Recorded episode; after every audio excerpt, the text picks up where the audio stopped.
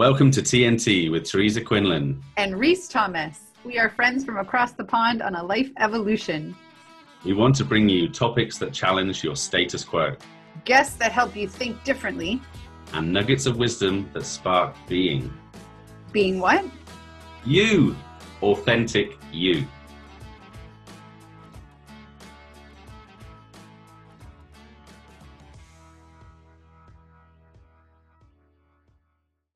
Welcome, everybody, to another episode of TNT. Thomas and Teresa coming at you today with imposter syndrome. Bum, bum, bum. Oh, I don't know if I'm ready for this. I don't think I'm, I'm up to it. This is, a, I think this is a great topic because we hear about it a lot. It comes up quite a bit when we're working with clients, and it's not reserved for men or women or a certain race or a certain class or a certain position in the workplace. It's something that can affect or afflict anybody, really. It's also applicable to any age. I think there was maybe a, a previous preconception where after a certain amount of time in the job, say when people used to just do one job for their life, they'd be like, well, I've been here for 10 years, so any imposter syndrome or anyone coming to the respect your elders, like they, they they've had the experience they must know more they must be better they must never suffer from this imposter syndrome. And same with the leaders and things who i guess have been through that cyclical process of you know through time being elevated and, and now they're the top. But in my research in my work in my conversations those people suffer from imposter syndrome just as much as the new person joining the company who has got you know no experience there and everything to prove just the same for for a leader whether it's a new leader or a leader who's been there for a long time. You know things change uh, things need to adapt. And if you kind of get stuck in that same groove that comfort zone then any new change or transformation is going to probably start hitting some of those imposter syndrome hitting those those alarm bells i think Yeah, that's a great way to put it. Alarm bells. So, what we're going to cover in this episode is like, what is imposter syndrome? So, let's get that definition down pat. Symptoms, so how it can show up, potential causes, where might it be coming from? We'll talk a little bit about the relationship with emotional intelligence and how we can help ourselves, things that we can really do to be able to overcome Yeah. imposter syndrome. So, definition like, what is it?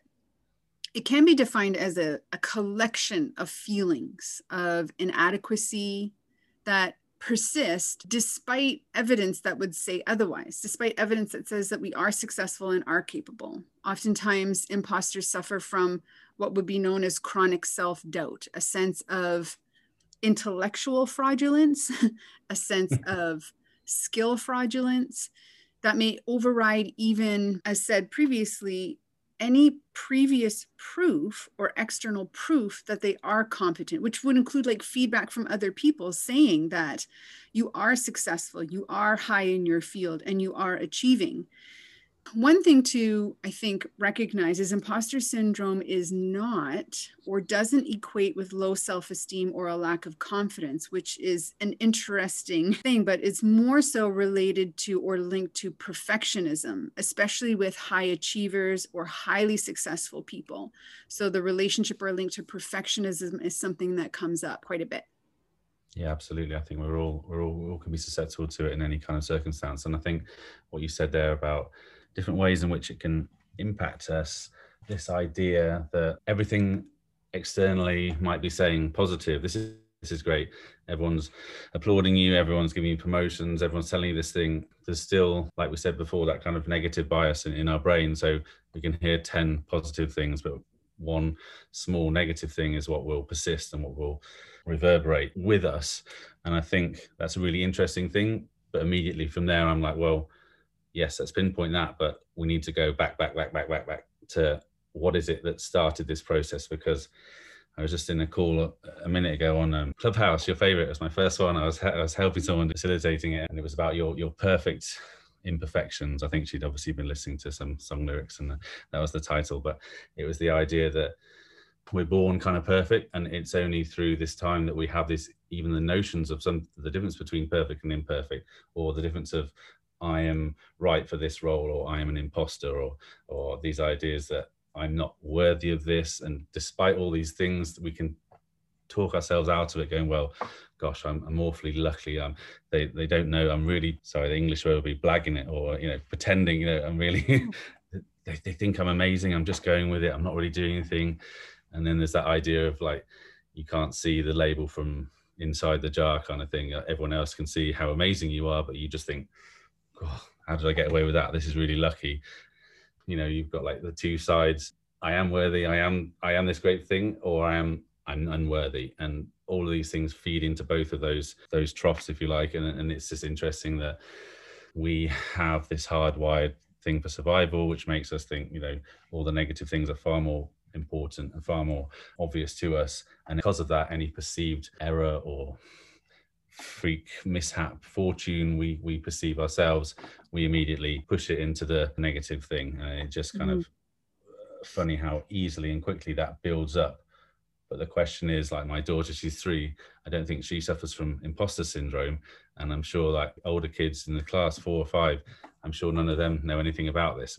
This wouldn't really register with him. So it's interesting to see what are the pinpoints the touch points along general lifetime obviously each one will be specific but what is it that suddenly makes you think i'm not good enough you know i'm not enough probably like anything else the psychology behind it is a combination of variables.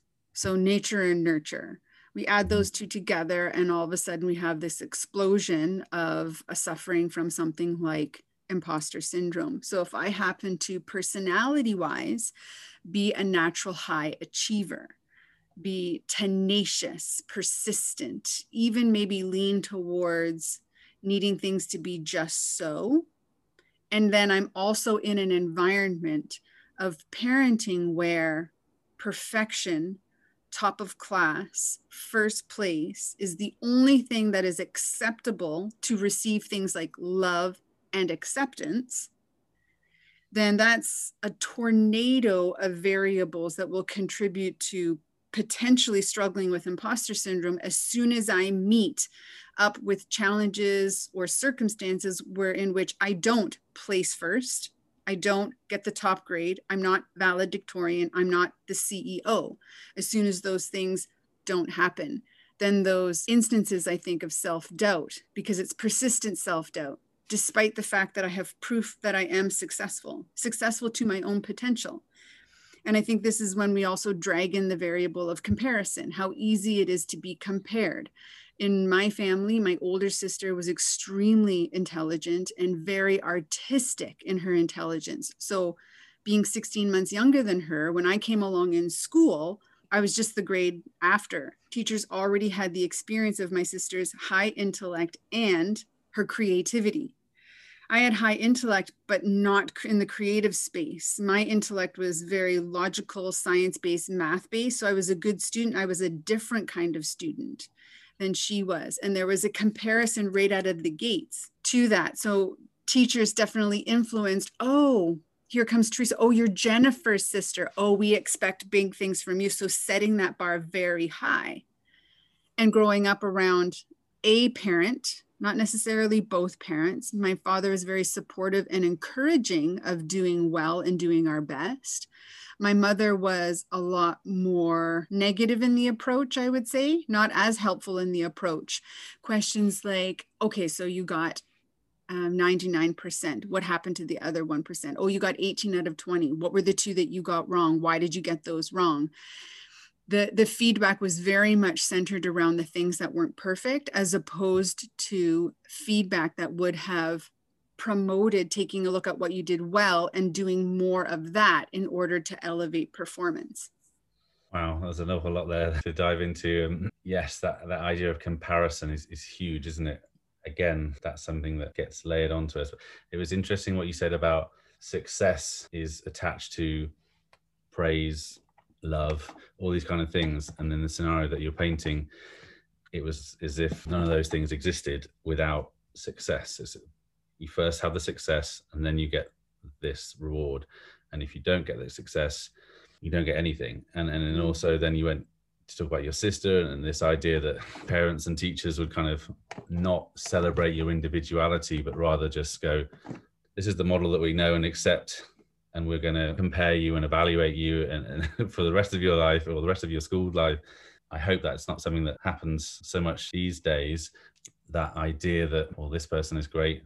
So anything that you don't do to that same level, Mhm. we won't celebrate all the good things that you do, focusing on the very minute negative thing, but making it the entirety of the problem rather than going, oh my God, 99%, that is incredible. How did you manage that? You did so well, allowing for, you know, 1% either way of marking error. You know, you know, it's possible. You could have, could have come back with that retort. Yeah.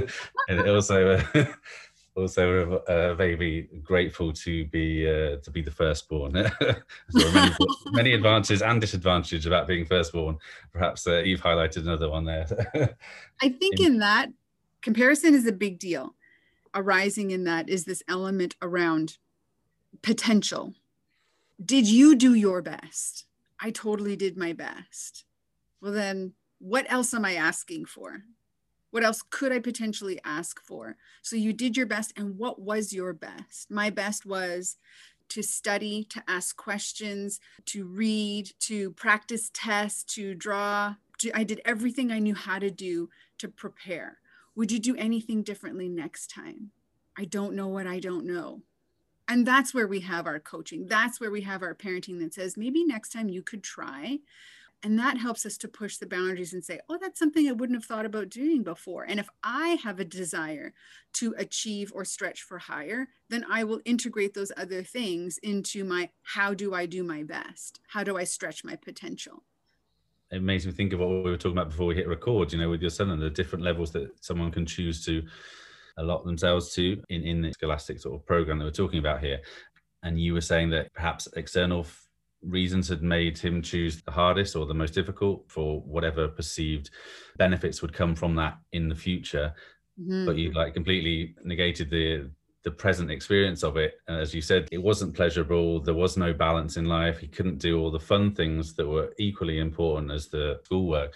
And Yeah. only through the honest, open discussion, communication of that between all of you, that you were able to say, look, why not? You know, try this, see what would happen. And as a result of that, he has had these much more productive, enjoyable year.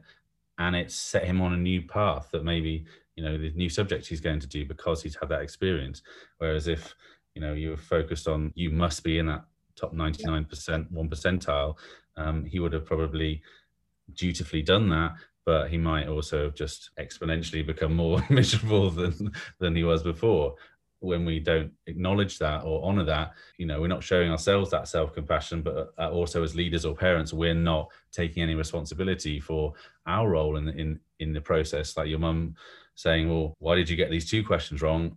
Perhaps it would be better, particularly from a leader point of view, to go, well, how can I help you fill in those missing pieces? Not focus on where you're lacking, but focus on how your existing strengths could be stretched a bit, or and these kind of things. These are all, for me, personal or through coaching or through leadership tools and techniques that you can build upon to counteract the imposter syndrome, which seems to be prevalent in all ages, all societies, or even if it's not directly to you, you will have some experience of it, or you'll see it in a in a movie or in a story or something like that. It'll be fictionalized, but it's really based on a sad reality. And I think that you, you mentioned earlier the, the link to reality testing from the emotional intelligence situation. This idea of reality testing, and I think that leads to to the mindfulness bit for me, is that you're too busy thinking about what went wrong and the implications of that and what that's going to mean for the future and what this is going to mean for my parents and how this will position me with my peers and all these kind of things that you're taking into account. And you're too busy looking at all these different directions and you're not focusing on on yourself in the middle.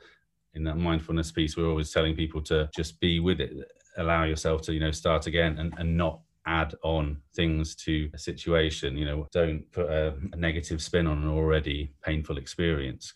Be bold enough to challenge that status quo and give give ourselves opportunity potential of it. Just keep opening it up opening up a heart opening up all these kind of things rather than being fixated on one path one answer one solution one outcome and, and allowing the self-perception to grow organically yeah, I think that is true for all of us, whether it's a high achiever, a leader, or just a brand new graduate coming in with lots of expectations. You know, we all have we all come with this kind of baggage, and it's a question of do we let that baggage drag us down, or do we let that baggage lift us up? So a few episodes back, we had J. Brian Hennessy. And Mhm. during that episode, he was describing his mom and her way of going about doing her work and her ideas and creating these exceptionally important solutions that brought about a lot of success. And in asking her, like, are you aware? She was like, I'm not doing anything special. And imposter syndrome shows up not just in the self doubt and fraud, but also in the lack of acknowledgement of what it actually took to achieve what was achieved, especially when we're in our areas of flow, things that are effortless for us, that we just have such a high degree of natural talent around that our ability to acknowledge what we put into it and how much work it is and the outcome that it that it produces is really something to be proud of to integrate into that sense of self the sense of esteem and sense of confidence in saying i have these kinds of skills. So when you speak about reality testing is such an important emotional intelligence skill when it comes to overcoming imposter syndrome is being able to finely tune how accurately we assess our skill set how accurately we can take a look at I just achieved X. I got the CEO job. I got the promotion. I hit that project out of the park. I redid our whole front garden all by myself, didn't get a contractor. Whatever the achievement happens to be, whatever the completed task happens to be, reality testing gives us the ability to, despite our emotional investment, accurately take a look at what did it take? What skills, abilities, personality traits, intellect, what did it take for me to achieve that? When we can effectively use reality testing, we're contributing to all three areas of self perception. We're contributing to our self regard, which is our sense of our strengths and weaknesses and loving ourselves fully. It contributes to our self actualization, our willingness to consistently improve ourselves, and it contributes to our emotional self awareness, recognizing our emotions and how they impact us. So, that one skill in emotional intelligence, which is in the decision making realm, it's not even in the self perception realm, it's in the decision making realm, contributes to all three elements within our self perception realm of emotional intelligence. So, for those out there that are listening that might self identify as struggling with imposter syndrome, of feelings of self doubt, fraud, a lack of being able to integrate their accomplishments into their sense of self, something to immediately start working on is your objectivity around what you're capable of accomplishing. And what you mentioned in the phrase, uh, difficult to read the label when you're inside the jar. Sometimes we need to ask other people their perception of what we're doing, how we did it, what they see our skills as, what they see our weaknesses as.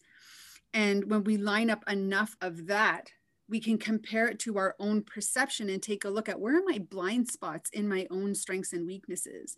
Where do I not see what other people might happen to be seeing? And why is that? Where does that come from?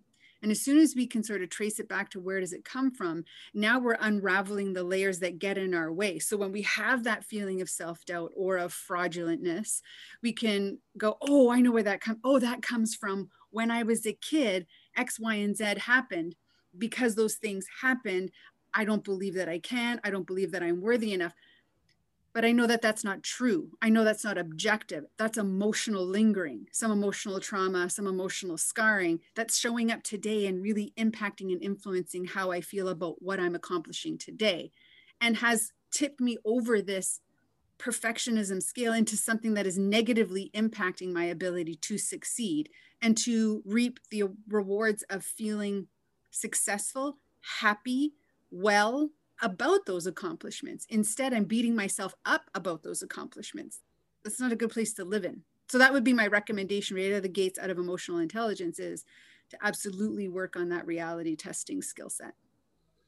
Yeah, it's it's hugely important. And the three things that you highlighted that would live within that realm it's not just about the internal it's also the external as well and it's about finding the, the integration between those two and being able to exist uh, in that moment, not being too beholden to one or too beholden to the other, but allowing that full perception to help you understand this reality testing. And when you were saying that, I was like, well, the, the idea of reality testing would be so alien to so many people. I mean, mm-hmm. this idea that well, the reality is whatever I'm thinking, right? This is this is my reality, but actually, it's these thoughts that are actually the things that need to be tested.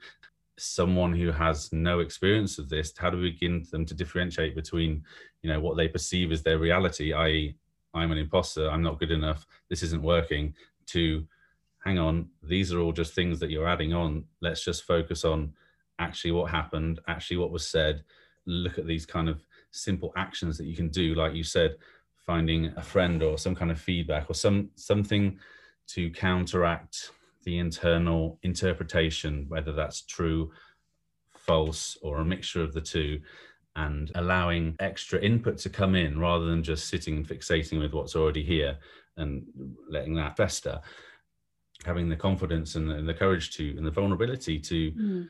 own that and, and ask for that help what you're talking about reminds me of a quote from Jay Shetty's book, Think Like a Monk.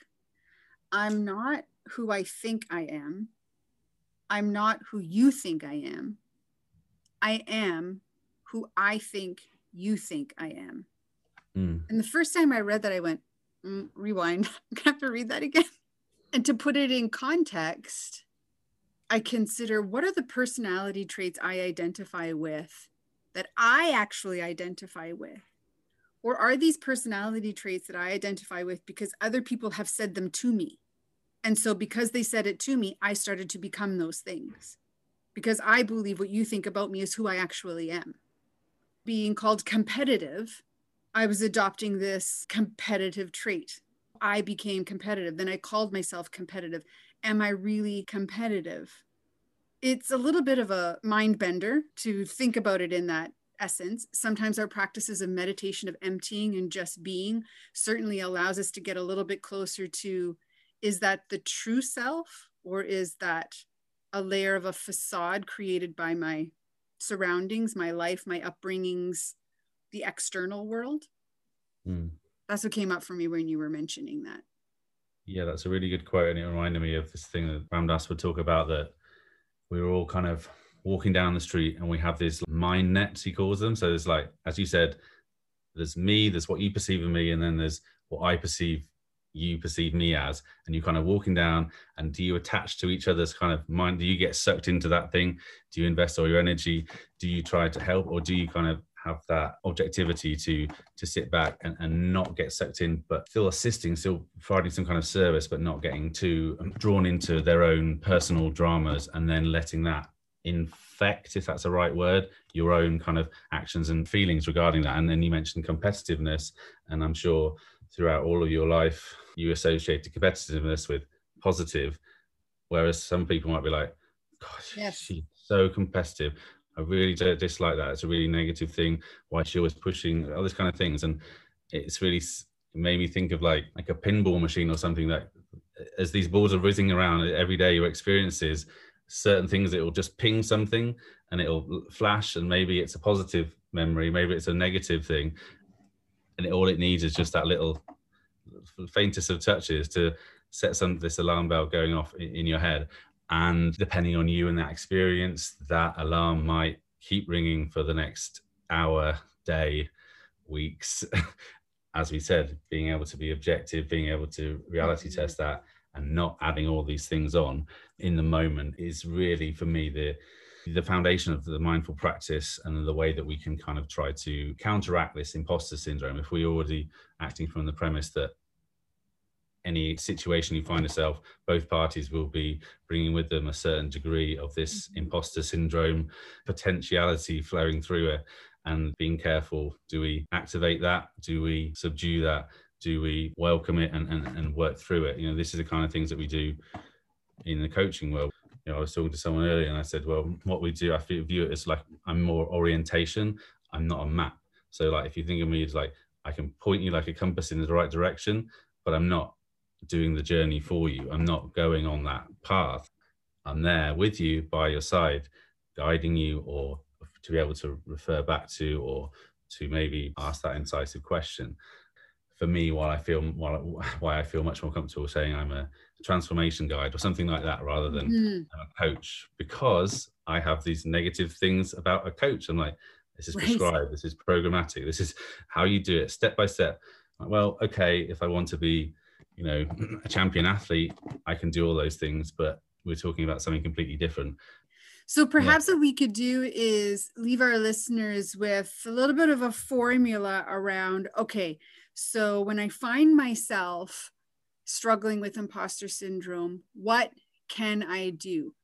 First is, of course, we have to be self aware, recognizing the feelings when they emerge, or you may even recognize the behavioral stuff and, and then the feelings, because sometimes we, we catch ourselves in the action of our imposter syndrome behaviorally and we're like oh my god i'm doing that thing that i do when i am struggling with self-doubt fraud or even dismissing my capabilities. Uh, i heard myself say the words yeah yeah that that was nothing. Like that took nothing. Uh, Ooh, that's my imposter syndrome. So that self-awareness piece of recognizing it and then applying layer of the reality testing to rewrite some of the mental programming instead of telling ourselves that we don't deserve success, that we're not good enough, that it was really just all luck. Challenge that with the reality testing, allowing yourself to look for some evidence based objectivity. The third piece is, in all likelihood, the more we share our experiences around it, the more that we normalize the experience. And that will also lighten the intensity of how imposter syndrome shows up. So, if we talk about how we're feeling, if we talk about our experience with someone else, whether it be a transformation guide like you, Reese, a coach, a mentor, a friend, a spouse, this can be really beneficial to our quote unquote recovery out of this syndrome. And those might be three ways to get ourselves back on that track to being less influenced by imposter syndrome and heighten our self perception realm of emotional intelligence. To begin with, it's like we always say, it's it's learning to respond rather than react because whatever these things do, they'll spark something and then you're off you're off to the races you're down this track you're down this well beaten path you know where you're going but you still go you might still fall in the same holes or you might still you know have some mishap but you go anyway but for me when you're asking to think of a, a simple thing for people to use it i'm reminded of one of the things we talked about before is that rain practice so it's about recognizing what it is this allowing, then this investigating, and then this non identification with. For me, the non identification thing is really important, particularly in this. If we can first recognize the reality of what is actually happening in the moment rather than connecting the dots to all the terrible things that might have happened in the past. Go oh this is the start of this path this stream this thought this uh, these actions that i've been down before. And then you've got the allowing it. So it's again like you uh, just being able to sit with the emotion and not letting it control you. The investigate thing is is particularly to do with this reality testing. Like is this really and then the last one is the non-identification. Well this isn't to do with me. This isn't my true self. That isn't really a, a fair representation of me. To link it back to this imposter syndrome how do i do that? I have my support network. I have my um, peers. I have my my friends my coach who i can have these open frank honest conversations with.